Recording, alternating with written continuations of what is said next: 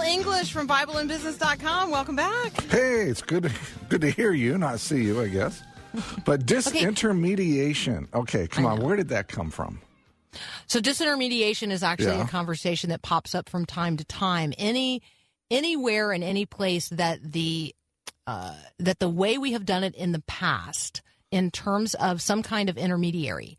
So the way in which you used to buy your meat and now you order your meat directly. And so you don't really need the local supermarket because you're getting your meat delivered directly to your house. There's no longer an intermediary related to that. So we no longer use as many intermediaries as we used to. Middlemen. The middleman has been cut out through disintermediation in so many ways in our lives. We get direct, just think about, getting an eye exam over the internet because you have a web camera and so do they. So all of the people that used to be employed in that space between you and the doctor, we don't need them anymore. That's disintermediation. It's happening in education. It's happening in obviously in the way that things are delivered directly to my house without my having to go somewhere to get it. I mean, on and on and on. Disintermediation. Okay, so I have a number of questions, but I know that's not our topic this morning. So we might have to have that conversation some other time. Yeah. So access to all that is Disney is now available through something called Disney Plus. Correct.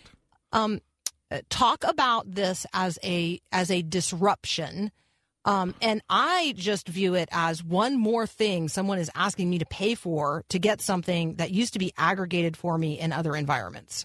Well, streaming services, I think most people pay now. I think the average is about 1.9. The average person has 1.9 streaming services. Now, I don't know how you get the 0.9. It's an average, right? But it's like that 2.5 kids thing. Right. But they estimate that in another 5 years, the average person will have 5 streaming services, and that they will continue. The streaming services will continue to become more and more individualized, more targeted, and very specific. So just like there's more and more social media outlets that are opening up that are very targeted and very specific, for example, there is now a social media out there for cannabis users. There's 1 million people on this social media platform, but it's only focused on cannabis users. Facebook usage is down 27%. And the reason for that is because that's the broad. That's kind of like the CBS or the ABC free TV analogy there. And so as people become more and more particular about what they watch, and they will end up subscribing to more and more services. Disney's trying to enter that market, and they had a bump yesterday, right? They opened it up, and they had a bump. Most of the problems were resolved by the end of the day, but people were able to sign up, and then they weren't able to stream. And so Disney had to kind of figure that out. But is Disney disrupting? Yeah, in a sense they are, but in another sense, they're just getting on the bandwagon and getting ready to go where everybody else is going. And a little late to the party. I don't think so. I think we're going to see more streaming services pop up. For instance, you could see a streaming service pop up that's just about, well, you already have it here, and I'm using this as an analogy, but just about seeing plays where the ball is thrown into the end zone, right? It's called the Red Zone. It's on ESPN, but you could see a whole streaming service about that. Or you might see a streaming service that is just for doctors who do colonoscopies or something weird like that. There's all kinds of, since everything is going video and visual, that opens up the door to all kinds of individualized streaming services. Okay, so I want to talk about, we're going to take a quick break. When we come back, we want to talk about disruption as a part of the Christian life, which is actually the piece you have posted at BibleInBusiness.com related to this. Disruption is a part of the Christian life. We want to talk about that in the context of this larger conversation about, Disney Plus and other stuff. So I'm talking with Bill English from BibleInBusiness.com. We'll be right back. It's a small world after all.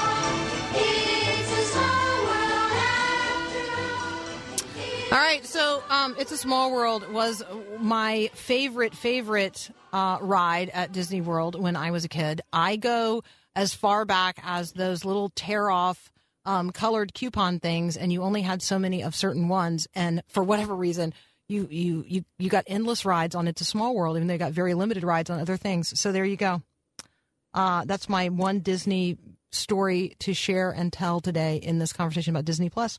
Talking with Bill English from BibleInBusiness.com. You should go to BibleInBusiness.com and read this. Disruption is part of the Christian life. And Bill is now thinking that this is a disjointed conversation in which I am functioning as a disruptor, but can only because it's a part of the Christian life. So there you go. You know, can I be disintermediated here? Hey, I'm the one meeting out the music here, man. Yeah, I'm just meeting it out. All Paul's fault. Paul is the button pusher. It is all his fault. As soon as he hit the button and the song came on, I looked at him, and he just looked at me, and he shrugged his shoulders. You know, hey, you know, he's the producer. He gets to choose the music. Recognizable Disney music. It is. It is. It is. Okay. So back to the topic of the day. Yes. Okay, disruption is a part of the Christian life. Go.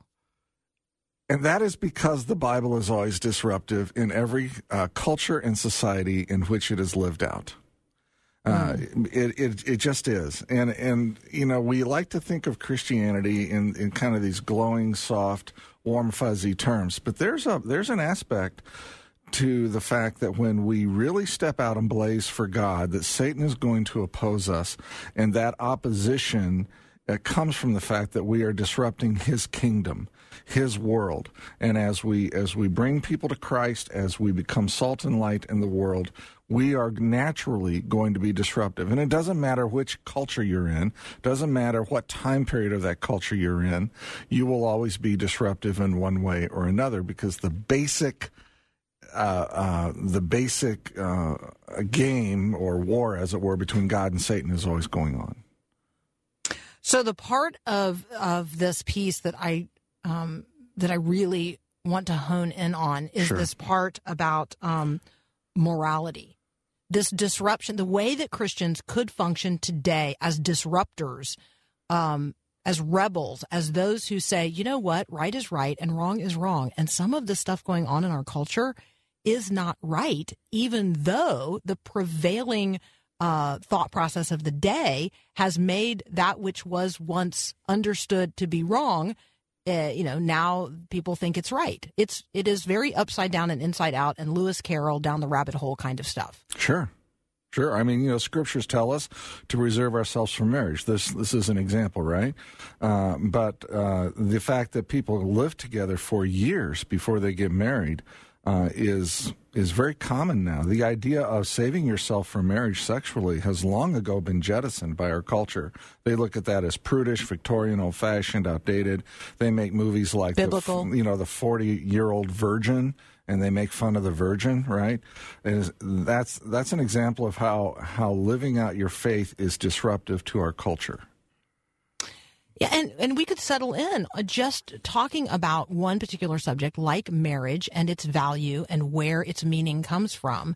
And so I think that going deep into these subject matter areas is helpful in conversation.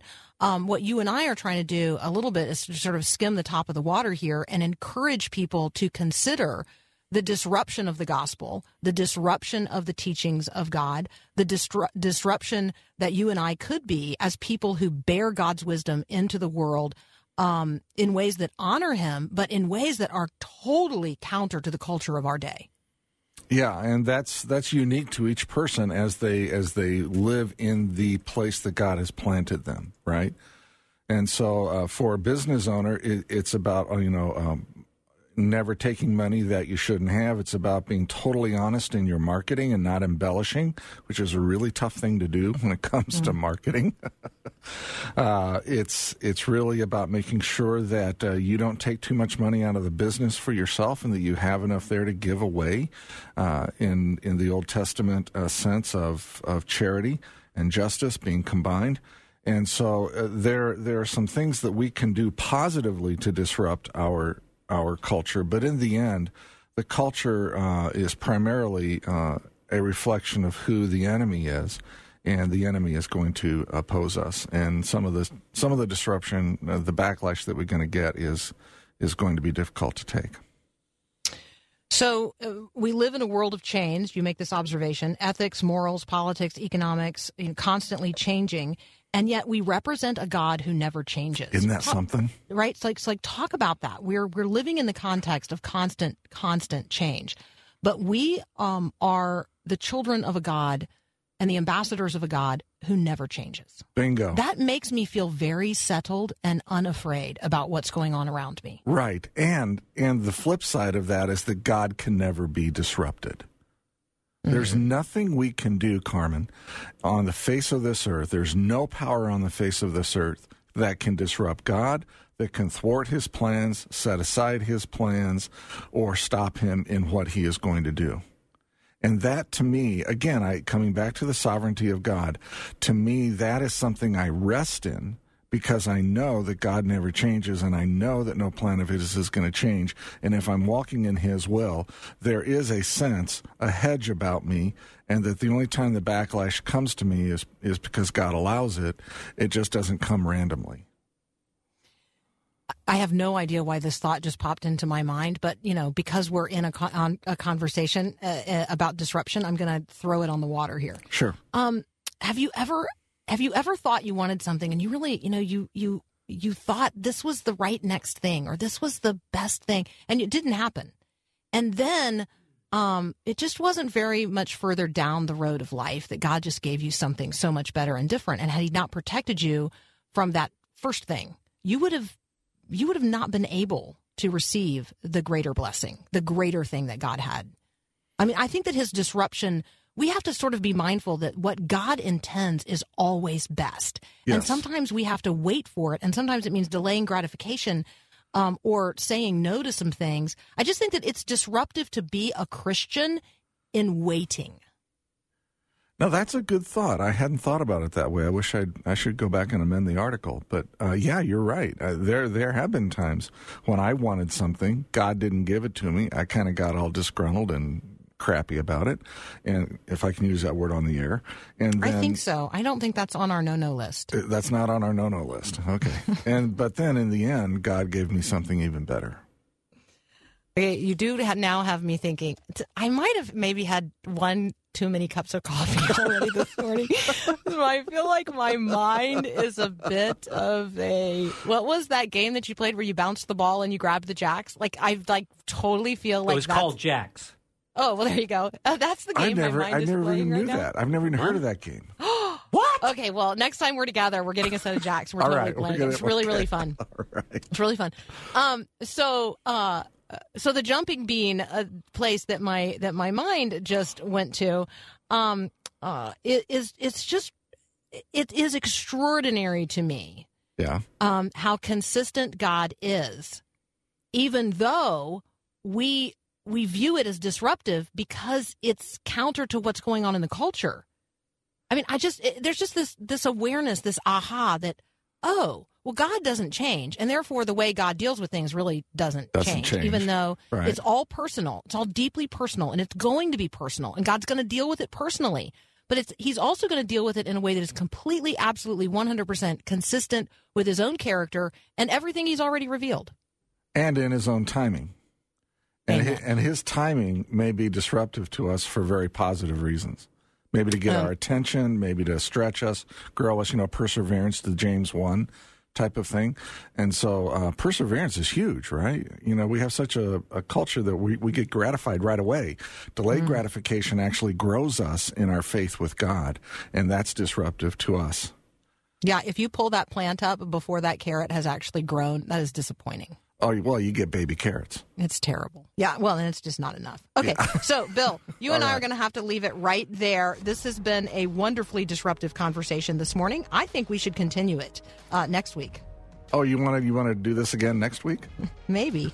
Well, we'll see. I might have another idea. Okay. Hey, thank you so much. You guys need to go to BibleInBusiness.com. The piece is excellent. It's really stimulating. Gets you thinking, helps you apply the Bible to life. Disruption is part of the Christian life. We'll be right back.